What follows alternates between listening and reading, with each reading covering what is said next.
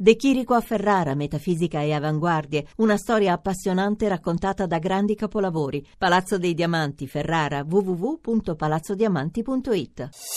Voci del mattino. Do il buongiorno al presidente del CESVI, Giangi Milesi. Buongiorno. Buongiorno, buongiorno a voi, buongiorno agli ascoltatori.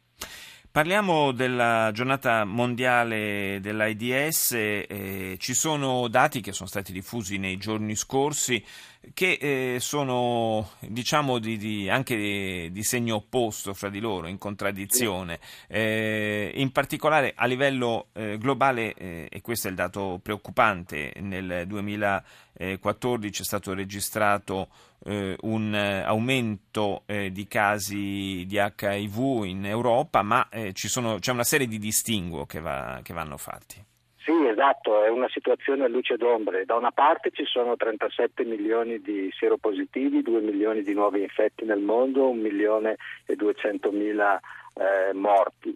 Dall'altra parte c'è un progresso della situazione, nel senso che l'obiettivo del millennio che era stato stabilito nel 2000 lo si sta raggiungendo, cioè eh, nel 2015 possiamo dire che la propagazione della malattia eh, la, la, la, la, si è bloccata e eh, si può immaginare davvero di realizzare il nuovo prossimo obiettivo dello sviluppo sostenibile che, che prevede di eh, bloccare, de, de mettere definitivamente fine all'epidemia nel, 2000, nel 2030. Eh, questo certamente è un obiettivo che mm, ci auguriamo che possa essere raggiunto. Nel frattempo facciamo i conti con eh, le cifre appunto, che eh, ci vengono fornite, sono cifre eh, relative evidentemente al 2014, visto che questo 2015 ancora non si è concluso, e colpisce il fatto che il 60% dei nuovi casi in Europa sia stato registrato in un unico paese, cioè in Russia. Sì, sono, sono dati che dimostrano quanto eh, quanto dobbiamo tenere alta la guardia.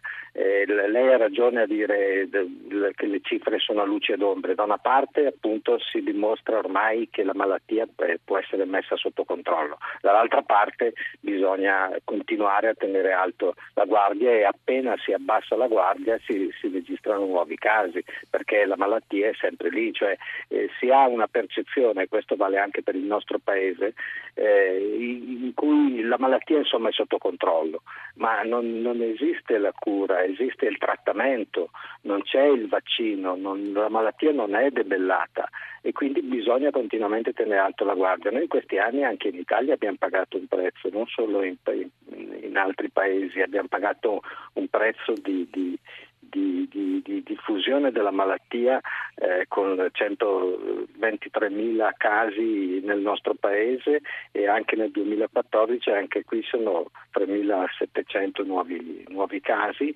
con una particolare incidenza eh, nelle fasce giovanili fra i 16 e i 34 anni c'è ancora una, una, forte sensazione, un terzo, secondo un'indagine che avevamo fatto noi sempre nel 2014, avevamo un terzo di giovani che non, non sentivano il rischio, non facevano uso di profilattico.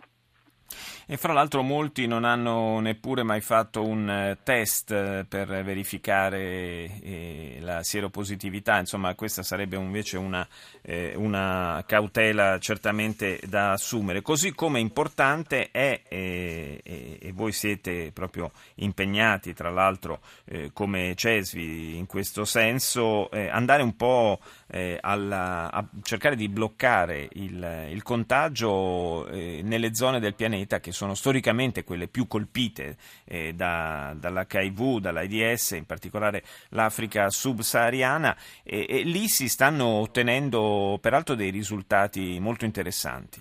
Sì, è giusto continuare a impegnarsi lì perché due, due terzi della malattia si, si, si, esprime, si, esprime, in quella parte del mondo e noi abbiamo una storia bellissima da raccontare che dimostra come appunto la consapevolezza sia fondamentale nel, nel realizzare i successi nella lotta contro l'HIV AIDS.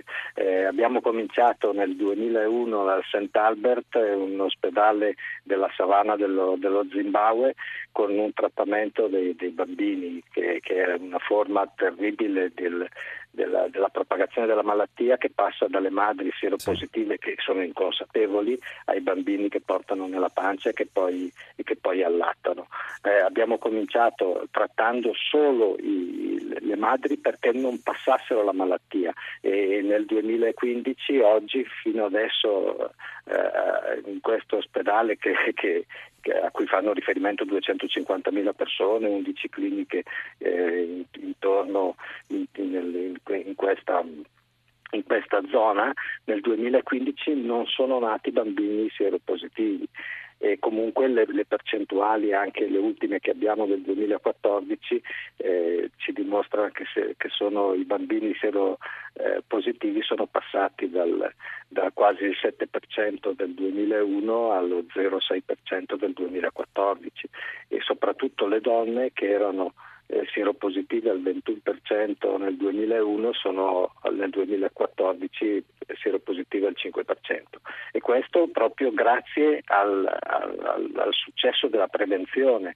eh, alla consapevolezza che la malattia può essere sconfitta. Nel 2001 l'Africa si dava per spacciata sì, e anche loro pensavano di non farcela, che la malattia fosse imbattibile e lo stigma sociale, il pregiudizio, l'ignoranza contribuivano invece alla sua diffusione enorme. C'era un terzo di persone seropositive in Zimbabwe, una delle fasce dell'Africa più colpite da questa malattia.